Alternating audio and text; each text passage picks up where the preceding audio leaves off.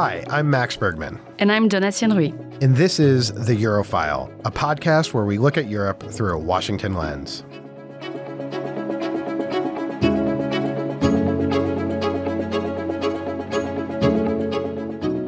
Welcome to another episode of The Europhile, the podcast where we cover Europe through a Washington lens. Today, we'll discuss Donald Trump's latest comments on NATO, which have really taken fire from Europe, from the campaign trail in South Carolina, the reactions in Europe. After that, we'll turn to the farmers' protests that have taken place in Europe recently, which have shaped both ongoing climate legislation and the run-up to this summer's EU parliamentary elections. And we'll briefly touch on really exciting news out of Northern Ireland. And then finally, we'll turn to our conversation with CSIS colleague Emily Benson. And with her, we broke down the recent Trade and Technology Council meeting here in DC. We hope you enjoy the show.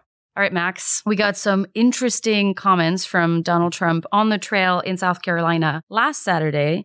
We'll play a clip of what he said. One of the presidents of a big country stood up and said, well, sir, if we don't pay and we're attacked by Russia, will you protect us? No, I would not protect you. In fact, I would encourage them to do whatever the hell they want. You got to pay. You got to pay your bills. That's a pretty strong statement that has received strong reactions both here in the US and in Europe. So what's coming out of Europe about this, and what's your take?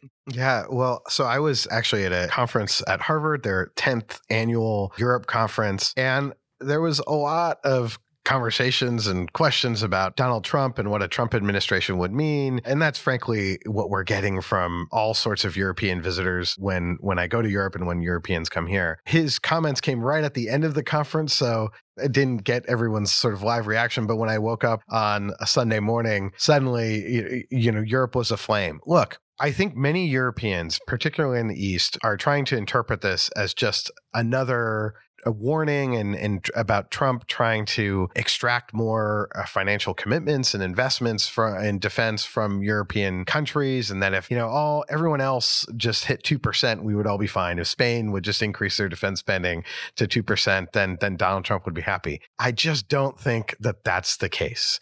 I think what is abundantly clear about Donald Trump, and I think he's made that clear during his first term in office, was that he is just not that into you. He's just not that into Europe. He's just not that into alliances, and he doesn't want to go to war for you. That is the fundamental gist here. And I think the spending is kind of a sort of code for, we just want you to take care of defense yourself. And I think that's what Europeans aren't quite understanding, and I think are getting wrong here, is that, right now, if every European country spent 2%, that would be great. That would be great for NATO. But you know what wouldn't happen? They would still be dependent on the United States for their security, because NATO is the United States. It is about European countries docking in to the military capacities and direction provided by the United States. And if, we're not there, well, they can't really operate together. And what Trump's 2% push is not that he just wants NATO to have a bit more capacity. No, this is really about, we don't want to do this, or he doesn't want to do this, and this being taking care of Europe and micromanaging European security. And I think that's the big revelation here. I mean, it's not a big revelation because he's been saying it again and again. Now, the part of the comment being Russia, do what you will. Well, I think that should scare Europeans even more, given where Russia is, given what Putin has done, given the invasion. So I think we're in a very different place. I think Europe needs to wake up to the fact that America's approach to the transatlantic alliance is shifting. And, if you remember back to the first Trump administration, many Europeans would say, well, it wasn't so bad. The major difference is that Trump came into office and he didn't have his people. Yet it was pretty clear that Trump wasn't pro-NATO. At the first NATO summit that Trump attended, there was this big question of whether he was going to commit to Article 5. The New York Times came out with a story before his speech saying he was going to do it. And then in his speech, he didn't do it. Now, later, he kind of said, yes, I guess I would commit to Article 5. But it was never core to who he was. And now, if there is going to be a second Trump administration, which I definitely not sure that there will be, and I think there's every reason to believe there won't be, he's going to have his people. And there's already a policy agenda being developed to sort of pull back from NATO, and U.S. Congress passing a resolution saying that it has to be now 2/3 of the Senate to withdraw from NATO won't make a bit of difference, because it will be about the U.S. just simply pulling back our engagement. Well, also, it's a huge blow to the deterrent message. It's not just whether or not he can actually take the US out of NATO. It's both the NATO comment and the Russia comment together is a problem for our deterrence position. And that's, I think, what the Secretary General of NATO has said as well. It's like it doesn't send the right message. And as you were saying, he's not making a technical point about people meeting the 2% target. He's making a point about his vision of Europe, about his vision of the transatlantic alliance. And whoever says that the first Trump administration was okay, and sure, it was survivable for the transatlantic relationship, but it put a huge strain on it. And both in defense, but also trade, it has consequences we're still dealing with today. I joined CSIS in the fall of 2016. And in the Europe program, we spent 4 difficult years trying to understand what the new dynamics were going to be. So the second time around, if there is a second time around, is not going to be a redo. It's going to be much further down that road, most likely. And to be clear, this is not a partisan point we're making. This is just being clear-eyed about the position of Trump, but also the position increasingly of the Republican Party on the alliance. And whilst many Republican senators still support Ukraine, etc., ultimately, as you said, he's going to put his people in place and they share his vision of alliances, not just in Europe, but in the world, really. Well, just on the last point, it's not as many Republican senators as one would have thought. The vote just happened in the Senate this morning. We're recording on Tuesday. They got to 70 votes, which is good. Roughly half the Republican caucus, but then prominent Republican senators did not vote for Ukraine aid. Now, they were saying, well, they wanted to. Some were, Lindsey Graham was saying, well, he thinks Ukraine's important, but the border's more important. But whatever it is, they didn't vote for it. And this is where I think things are fundamentally different in the transatlantic relationship, or will be different when it comes to NATO, is that Trump's viewpoint is not now a fringe view within American politics, and it has gained a lot of currency amongst Republicans. But then you also look at Democrats, and there will be a president after Joe Biden, whether that happens in 2025 or 2029. And if that's a future Democratic president or Republican president, they're not going to have the same attachment to NATO that someone that was spent most of their life during the Cold War. And I think that means that things are going to change. And what I have to say is that the German Chancellor Olaf Scholz came to Washington last week and was here, and it was, a good visit, and Germany's doing a lot for Ukraine, or what they're providing is rather remarkable for Germany. But I think when you now look at the Zeitenwende that was announced, in the days after the invasion, and Scholz declaring a new era, and it was a really bold statement, and €100 billion fund. I think now that I look back at the Zeitenwende, what I see is that Germany changing its policies on defense somewhat, but to really try to maintain the status quo. And I think what I see from Germany is, yes, they're providing a lot to Ukraine, but their basic view is if we just buy American, buy a lot of American weapons, and are committed to NATO, and we block things from happening at the EU level, which Germany is currently doing on a lot of EU defense efforts, then that will make Washington happy. And then we can sort of maintain the kind of current dependence that we have and just sort of continue on with our lives. And I just think that's completely misguided and a bad strategy, because what America actually wants from Germany, and this has been the case, whether on the Euro crisis, whether no matter what big issue, is we want Germany to lead Europe. And right now, Germany isn't really leading Europe when it comes to thinking about its defense and security. And I think that's where the United States essentially is. While there's a difference now in the parties on how they view NATO, the problem is that is going to manifest itself into lack of support for NATO over the long run. There will be another Republican administration. I don't think this is necessarily going away. And we've seen Germany hedge in similar ways with the China policy, for example. So they are, and understandably, consumed by domestic politics too, because the coalition has been struggling for a while. So they have this inability to focus on the next strategic step and instead just say, well, we're going to keep doing what we were doing because it's working for us, without having that overall vision, both of the EU and the relationship with the United States. I think that's a big problem that they're going to run into very soon. Maybe just a last point here. I mean, this has been, Trump's comments have led to a lot of intra-European bickering between Eastern Europeans saying, everyone just needs to spend 2%, everything will be fine. And the French saying, see, strategic autonomy was right. We were right all along. Look, I think the major problem that Europe has, everyone wants to point to spending. But what we've pointed to in a lot of the work that we've done at CSIS, and a big report that we did last year that I did with Otto Svensson, and some of the work we've been doing up to the NATO summit, is not really a spending issue. I mean, there's spending. They have to invest. That is a huge challenge. But it's how Europe organizes itself in defense, which is that you have all these 27 different Pentagons. No one coordinates anything. And NATO just tries to sort of knit this all together, but it's knit together through the United States. So if the United States is going to pull back, it leads to deep structural problems with how Europe can defend itself, because right now, European states don't think about Europe. They think about national security, national defense, when they need to be thinking about European defense. And this isn't about creating a European army, but it's about Europeanizing European armies and European defense. And so that's some of the work that we'll continue to do as we lead up to the Washington summit. And hopefully this Trump's comments will, in a positive way, lead to some wake-up calls about what Europe needs to do. And it's also about better spending the euros they put towards that. Yeah. It's as simple as that. But speaking of spending on other priorities, we need to transition to talk about what this, 2 weeks ago, after our previous episode, Donatienne said, okay, we need to make this about farmers because there's, these farmer protests are really gaining some steam. And I thought, nah, the Europeans just protest all the time.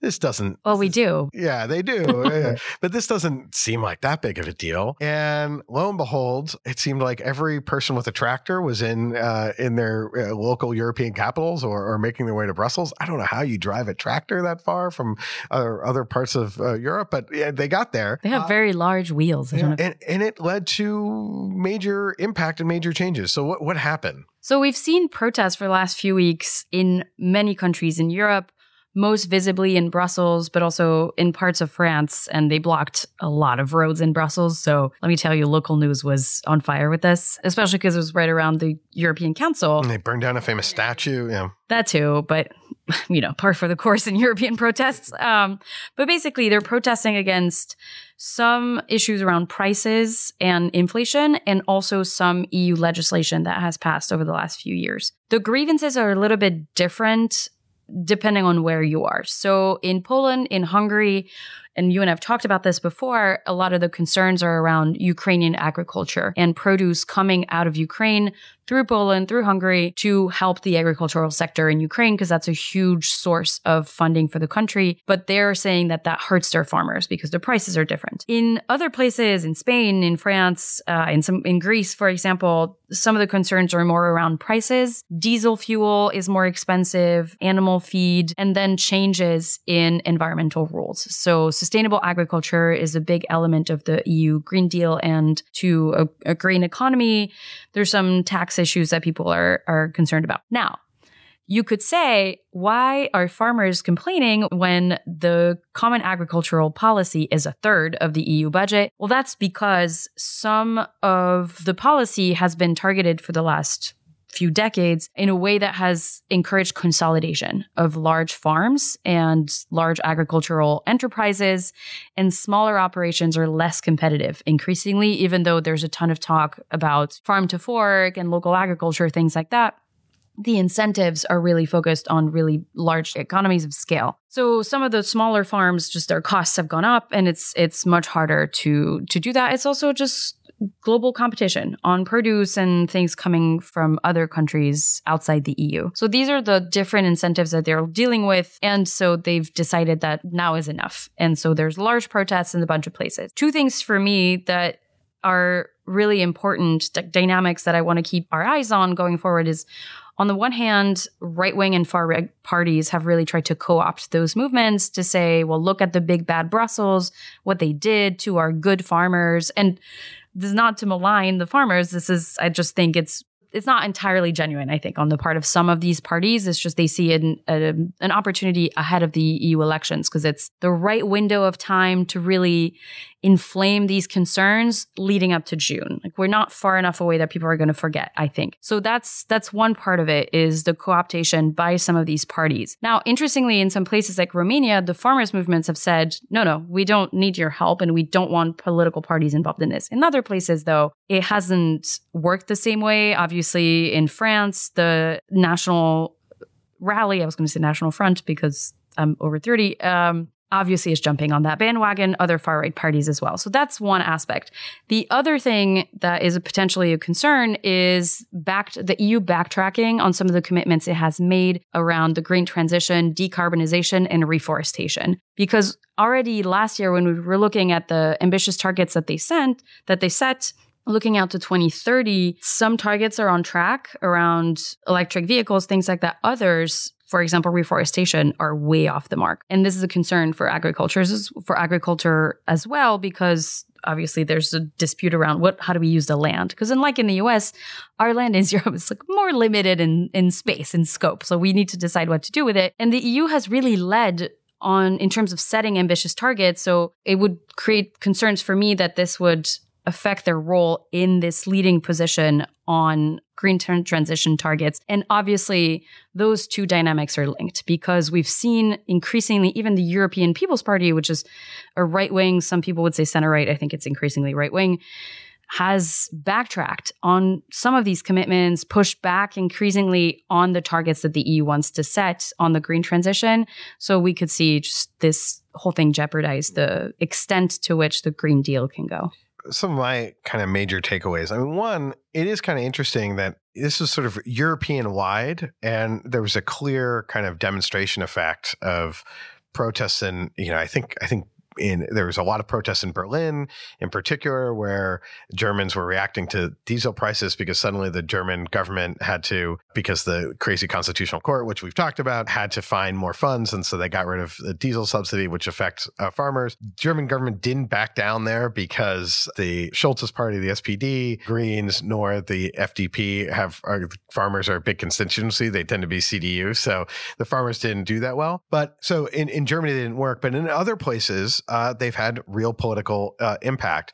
And this is where I think the major geopolitical effect of this is it looks like the Mercosur trade deal between the EU and South America is now on ice. And this was really, I think, important geopolitically because it was going to link EU and South America, particularly at a time when China is looking to expand its business dealings in South America. And it was, what was it? The cause? Well, French farmers were really freaked out about it. And Emmanuel Macron didn't really want to, deal with that. And so then basically went to Brussels and said, we can't move forward with Mercosur. So the Mercosur trade deal is now on ice. And I think on the climate side, my takeaway there is like, I think we're hitting the limits to some of the EU's regulatory approach toward climate, where, you know, the EU has regulatory powers, doesn't have a lot of funding. Except really on agriculture where, you know, it's ironic that all those farmers are protesting the EU and a third of the EU budget goes to farmers. But the EU approach to climate has been carbon pricing and regulations. And what subsidies are provided are then done at a state level. But the subsidies then vary across states because different states have different fiscal capacity. And so I think if you want to have European-wide progress on a lot of these areas that then impact farmers, or when you start hitting kind of the average person and you want them to change out their home heating system and you're just going to make it more expensive for them to have heating as opposed to paying them. As someone going through a renovation, which I think I've talked about a million times on this podcast, well, I'm looking forward to the subsidies I'm going to get for solar panels on my roof and for no longer having a gas boiler and for having heat pumps, and thanks to the IRA. And so we're providing subsidies, but the EU doesn't have that capacity to do so.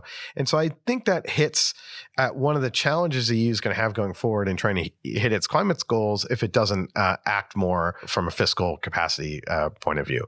Yeah, as always, it is a problem of the capacity because, as you said, the EU level regulations trickle down to the national level, and there they can take the form of subsidies to try to incentivize the right behavior. But there's only so much fiscal capacity that happens at the national level, especially at a time where a lot of countries in Europe are still heavily indebted because of COVID-19 and hopefully continuing to provide support for Ukraine, et cetera. So there's just a limit there that could be expanded with more EU level fiscal capacity. But as we all know, we're not there. But let's end on a positive note. A positive note in Northern Ireland, those are two things that rarely go together in a sentence, but there's good news out of Northern Ireland. What happened? Very good news. So the executive there, which is the Northern Ireland level government, has reformed after 2 years of absence. And before that was briefly together, and before that was out for 3 years. So it's just been the last 6-7 years of severe instability in the Northern Ireland governing capacity. The other thing that is really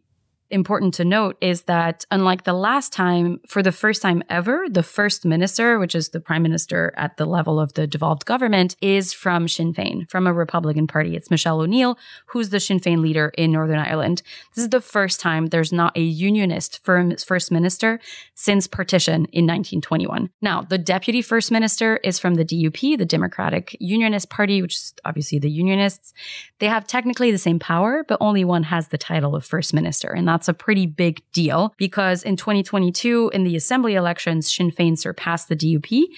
And that meant that the next time around, they were going to get the first minister position. There's another unionist party, and then the Alliance Party, which is a non-sectarian party, will get ministerial positions as well. So we're really going to see a different shape in the devolved government, which I find pretty exciting in terms of prospects for more stable governance in Northern Ireland that is not so focused on the parochial interests of the two parties, primarily Sinn Féin and the DUP. And that was made possible by the UK government unlocking over £3 billion of fiscal support because Northern Ireland is currently going through a bit of a fiscal crisis. Public services really need more investment, and there's been public distress because of that. But the package, the funding package out of London, will be fully delivered if there is work done to revive some of the Good Friday Agreement institutions. And I think that's really important as well because it's carrots and sticks for the executive to stay together and really move forward on very important local policies that they have to put in place. It seems that this is also one of the headaches of Brexit. It's not resolved by any means, but that part of the lack of formation of a government was in part related to the DUP being strongly opposed to the deal that was cut between the UK and the EU on trade of goods between Northern Ireland and the UK and in the EU, where Northern Ireland now has this sort of separate status where it's sort of in both countries, quote unquote. Which is very unpleasant to unionists. Yeah. And the DUP leader has said, we got those concessions and that smoothed over the Irish border trading concept. So now it'll be easier for goods that go from Great Britain, which is the one island, going over to Northern Ireland and staying in Northern Ireland. So it seems like that's the one last thing that they need to figure out is making sure that it actually works with the Windsor framework that was signed between the UK and the EU. But it seems like it could be enough small tweaks without changing the spirit of the agreement. Right. It's sort of a delicate fudge. And when Rishi Sunak was, trying to sell it initially, there was sort of humorous lines about, how you get the benefit of both in Northern Ireland of being both in the UK and the EU. And a lot of folks in the rest of the UK were like, well, we used to have that deal. But I think this is really good news because, look, there's going to be a new UK government at some point between now and the next year. And I think the hope is that we can sort of begin to turn the page on Brexit and look to have more productive relations between the UK and EU, and that includes between Northern Ireland, Ireland, and the UK. So good news there. And as the US being a party to the peace process, I think very good news here in Washington. I think with that, maybe we'll transition to our conversation with the great Emily Benson about the US-EU Trade and Technology Council.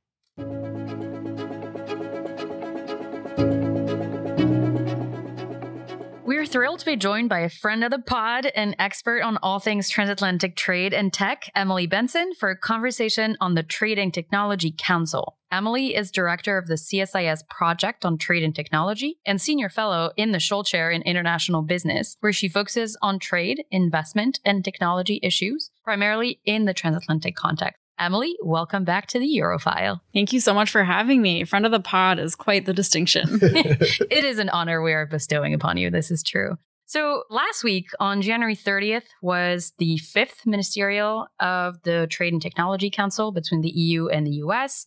You hosted a fantastic event here at CSIS with two commissioners, Commissioner Vestager and Commissioner Dombrovskis, who talked about a lot of these issues. The message coming out of the TTC, at least in the commentariat, is that a lot of things were talked about. They covered economic security, export control, AI, semiconductors, etc. But what about deliverables? It feels to me like there was a lot of, we talked about this, but not we took new decisions to do X, Y, Z. Was that expected, or were you hoping to see a little more come out of the TTC? I think that we, for a long time, have had unreasonable expectations about what the TTC could produce and on what timeline. The TTC was never supposed to be a replacement to the TTIP, a large-scale FTA between the European Union and the United States. Some listeners will recall that the lack of a TTIP-like instrument really surfaced during the fallout of the Inflation Reduction Act, where a bunch of U.S. legislators realized, oh my gosh, we actually don't have an FTA with the EU. However, the TTC was not intended to go back and rehash a lot of these kind of thornier, more traditional trade issues, whether it's on agricultural imports or exports or automobiles. This was really intended to be a forward-looking dialogue on new and emerging issues that covers green tech, artificial intelligence, maybe an outbound investment instrument. So the idea here has always been to lay the foundation to seek broader philosophical alignment before doing something that would actually be binding and create new rules and regulations. So if that all along has been the primary goal, then I think this recent fifth ministerial in Washington was actually a resounding success. You really got the sense from being here physically in Washington. The town was abuzz. A lot of people, a lot of friends flew in from Brussels, Paris. It was a fantastic showing. And even more, you can tell that some of the principals have developed very close interpersonal relationships through this process. And if anything that comes out of this boils down to two political leaders becoming besties in the transatlantic context, then that's a pretty great outcome. That to me seems like a big success. Yeah, we actually at this event launched the project on the future of Europe. And part of it was the idea that the US and EU need to have closer collaboration like this. And Margrethe Vestager, even in her comments, said as much, that this has built real rapport. But maybe I want to press you a little bit on the deliverables, because there could be, you know, someone could look back on this the last now 2.5 years, because it was launched in the fall of 2021 in Pittsburgh, and say, okay, yeah, they put to the side the kind of longstanding trade disputes, whether Airbus, Boeing, and other issues that were just roiling transatlantic relations, particularly during the Trump years. And it's supposed to be forward-leaning. And so there are things that were identified, like my favorite acronym now is GASA, the Global Arrangement on Sustainable Steel and Aluminum. And they were also hoping, I think, at the sort of final TTCs of this first term of this administration and of the European Parliament, to also have something on critical battery minerals. Why did we not get sort of a tangible breakthrough on these issues? And what does that say about the TTC and the challenge of US-EU cooperation? This might be pedantic or nitpicky, but from an innocent outsider's perspective, I did not get the impression that GASA or IRA relevant issues like critical minerals were ever intended to be part of the TTC. The TTC was stood up at a time when some of these were really coming to the fore. The GASA negotiations, or GSA as they're referred to in the EU, is essentially about undoing a decision reached by the Trump administration on tariffs. And so that's exactly the type of discussion that political leaders hoped would stay out of the TTC. Of course, we're living in this news cycle where we have constant ministerials and then also constant GASA negotiations and ongoing critical mineral dialogues.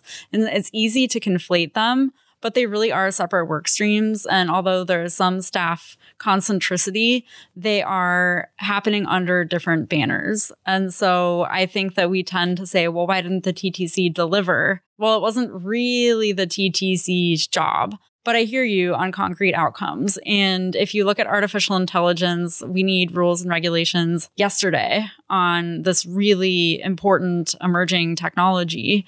And we don't have that. There's been some progress in the TTC. They have moved forward on codifying language that would protect a free, fair, and open internet, combat disinformation. But we don't have that really binding mechanism that would create some new principle where the rest of the world can say, look, they did this together and we are all aligned and it achieves tremendous global South buy-in. That didn't happen. And I think that speaks to a longer standing philosophical difference between the way that the European Union and United States regard regulation.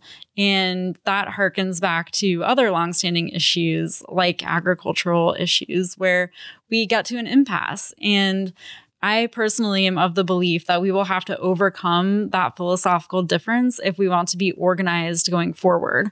We're stronger together. We have almost 1 billion people when we combine. And when we do things separately, it's sort of like Brexit on a smaller scale. You lose a lot of that negotiating authority that comes with the size of your economy and the know-how of your population.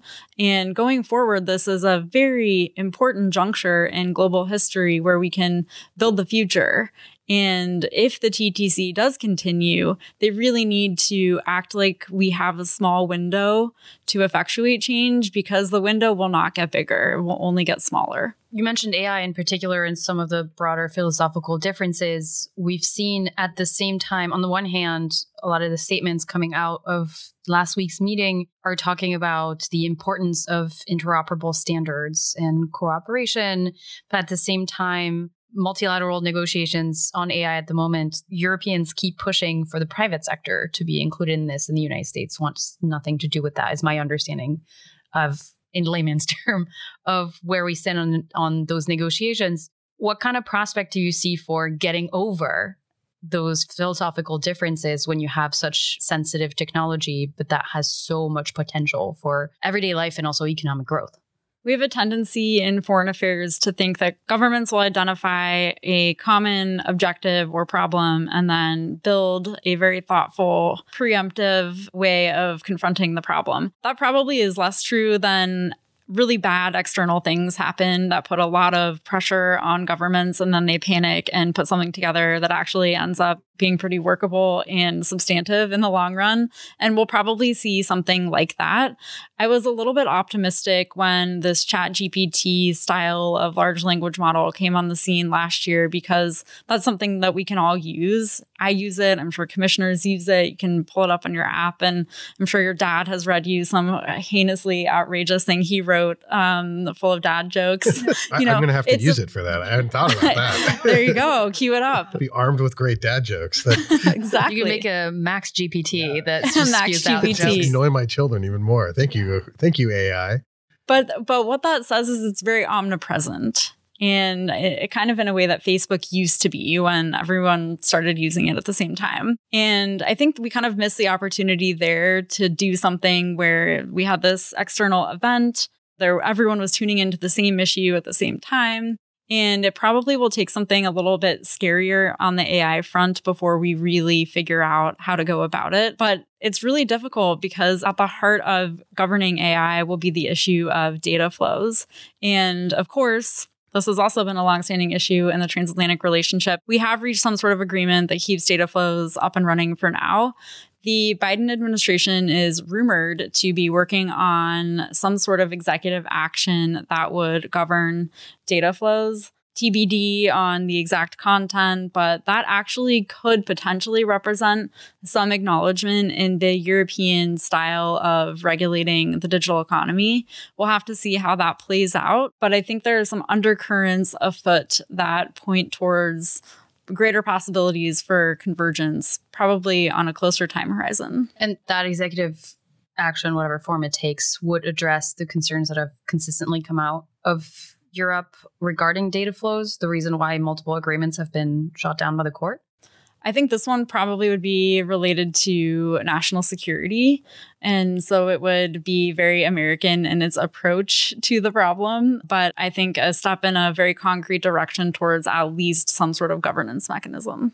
The irony here, I think, when it comes to the TTC is that many have sort of proclaimed it as a failure. But yet, when you look at US-EU relations, they've sort of never been better, never been stronger, particularly when it comes to a lot of the cooperation on big foreign policy issues like China, like Russia. And one of the examples of success that I hear sometimes mentioned from the TTC is actually sanctions policy. While not part of the TTC, the same people working on the same issues were, then working together on sanctions. So if there's greater familiarity and you're working together through this forum, well, it spins off cooperation. Is that how you see it? That this has been sort of a structured dialogue?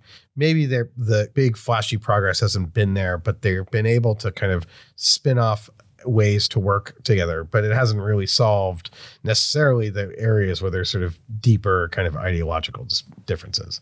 One of my favorite phrases about foreign affairs is about diplomacy, and it's that a big win in diplomacy is a crisis averted. That's really annoying if you are a diplomat because you're never making the headline news, right? You just staved off some huge problem and no one hears about it. And I think that's kind of a helpful way to frame what's going on in the TTC. It's people who are texting, they have each other's contact info. It's a bilateral channel open all the time. That's very helpful. And we tend to forget when there's a change in government here in the US, there's a lot of turnover. People come in and they don't have their new email address yet. That's a very logistical issue that the TTC has been extraordinarily adept at mitigating. The problem is that there's a lot of churn in Washington. Average tenure is 2.3 years for a job. It's much, much shorter within the government, especially at the level that you'd be staffing something like the TTC. And so we're starting to see some new faces, some people cycling out. And so it'll be interesting to see just, again, from a logistical perspective, how the TTC can keep what is its biggest success, the people-to-people contact.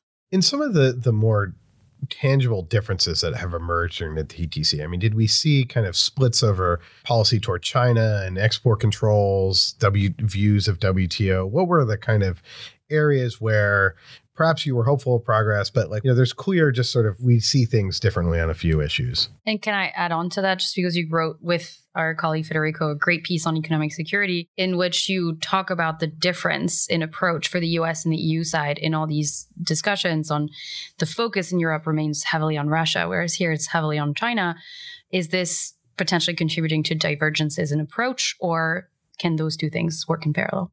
Certainly on China, big differences in approaches remain. The U.S. is all eyes on China or the Indo-Pacific at all times. It's difficult to have an affirmative agenda building session where the U.S. is only wanting to talk about China. As you mentioned, it's very different from the European Commission, which is confronting war at its doorstep. And here, we're all ears on China also. And so it creates this kind of dichotomy where the European Commission is very preoccupied, but then the U.S. is doing something completely different, and the U.S. is doing it in a country-specific way. The European Union, Russia aside, is very country-agnostic in its economic security approach. And I think that is a marked difference. And so there's been a lot of discussions recently about, of course, export controls, how we go about crafting rules for export control rules themselves. Can we just apply these unilateral extraterritorial tools constantly and A, still have friends? And then B, is it a good idea to aim these economic statecraft tools at one very obvious target? And the U.S. tends to say, yes, all of the above. The European Union says, well, let's take a more cautious approach. And also, we do need to confront the likelihood of retaliatory measures from China. We don't want to risk further economic harm from something that we're still kind of figuring out where we stand. And that's really come up in the economic security strategy context in the European Union.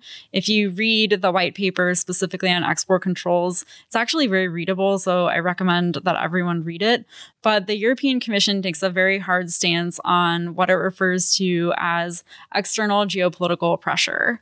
And this harkens back to the anti-coercion instrument, which actually they designed as a method of confronting American trade policy under the Trump administration. So you see an effort to want to be their own decision maker, beef up their trade remedy toolkit and their geoeconomic statecraft toolkit at the same time, but to do it in a very distinctly European way. And we probably will see some hard questions asked. People will have to make decisions in the coming couple of years about where to converge and where to diverge. But that really didn't come up in a way that I thought it would at this latest TTC. So we're entering an election year on both continents. I guess, what do you see the future of the TTC? It seems like if this next one that's coming up in April in Belgium is the last of the TTCs, I mean, it seems like if it goes away, you would have to reinvent it. Or what do you see sort of the future of the TTC and also just of US-EU economic cooperation? Do you think we're kind of on the cusp? Is this the cusp of something bigger? Was this sort of the last few years? Do you think that paved the way for sort of closer economic cooperation? It's a difficult question, and it depends on who's in power, particularly on one side of the Atlantic. And I think that will definitely guide the future of the TTC. Another interesting question I've been thinking about is whether or not the framework, the kind of setup of the TTC is something we should replicate elsewhere. It's pretty clear that we're moving away from free trade agreements or even the WTO system as a whole. We're not doing these big regional FTAs anymore. Even the Mercosur deal is probably imperiled now after years and years of negotiations. And that's an EU South America deal that doesn't even involve the United States. So the question is, once we're shifting to this new chapter, this new future, what are the rules? What does economic cooperation look like? Is this a good blueprint that we could apply to other relationships, other alliances? Who do we trust? Who do we want in these kind of roaming, little bit loose mini-lateral arrangements? And is that desirable? I think there are clear benefits to going about it this way. Obviously, principal buy-in, strong bilateral communication channels, tremendous flexibility, also agility. If something like ChatGPT comes onto the scene, the parties can react very, very quickly. That's not the case with a giant mega FTA. And so in that sense, they're good. The drawback is that membership is kind of loose. You have staffers coming in and out, and the rules are usually not binding. I think AUKUS is kind of the exception there. But so it's a good opportunity to see during a political transition in the United States, whether it's Biden 2.0 or potentially a second Trump administration, really how a political change affects the way that the United States goes about engagement in these smaller mini-lateral deals. So that's something I'm keen to watch in the coming year. To close the conversation, now that you've seen this, what you seem to think was a pretty successful TTC meeting last week here in DC, do you think, because I think we asked you this question last time we talked to you, is there are things that Europeans still don't quite get about the way the US approaches trade and tech and vice versa that you think they really need to keep in mind? Usually it's easy to point to something very obvious and say, see, look, this is an example of where they completely diverge. What surprised me about this latest ministerial was where they did converge. And that's on this new emerging topic in town, which is on chip overcapacity. And here the idea is similar to a discussion we're having about electric vehicle overcapacity, especially in the European Union. And I think we're about to have a big discussion about that here in the United States. But there is this huge glut in semiconductor capacity worldwide right now. And I think there are a couple of reasons for that. One, obviously, is Chinese subsidies that can go and flood the market. Another actually is China is experiencing an economic downturn. So that means less demand domestically, more chips going abroad. Also, companies way overbought during COVID. I'm from Kansas City. They had to shut down automobile factory plants and furlough workers because they couldn't get enough chips into the Ford plants. And companies really learned, and now they have all these huge stockpiles of chips. Also, the semiconductor industry is very prone to cycles, upswings, downswings. We're currently in a global downswing. So you put all of these pressures onto one part of the global economy, and it is creating a big overcapacity problem. What surprised me at the TTC is that it sounds like some of the principals on both sides are really bought into this idea that China is primarily responsible for the overcapacity and that it merits a trade remedy. So that'll have to be the next chapter. Again, that looks just like steel or electric vehicles. Do they come together? Do they converge? Usually there's a little bit more of a back and forth and a fact-finding mission that's data-driven that says, look, we have this evidence that points to this particular set of domestic policies in a foreign jurisdiction that we can trace to the supply chain outcome. I haven't seen enough concrete evidence to suggest that that's really happening now. And so it seems like an early stage assumption upon which they are likely to build some sort of economic allied response. And that just seems different than it's been in the past. I'm curious to see particularly how that unfolds in the coming months. Well, it seems like the vibes are good. And with good vibes, then sometimes that can lead to working together in cooperative action. So, Emily, thanks so much for giving us the rundown and educating us on all that happens, not just this TTC, but the Trade and Technology Council in general. Well, thank you so much. That's it for for today's episode. As always, if you enjoyed the show, please subscribe and leave us a review wherever you get your podcasts. You may also be interested in our sister podcast, Russian Roulette, which covers the latest on Vladimir Putin's Russia and the ongoing war in Ukraine. Our thanks to our producer, Sean Falk, and to Otto Svensson for coordinating and researching this episode. We'll be back soon with another assessment of Europe through a Washington lens. Until next time.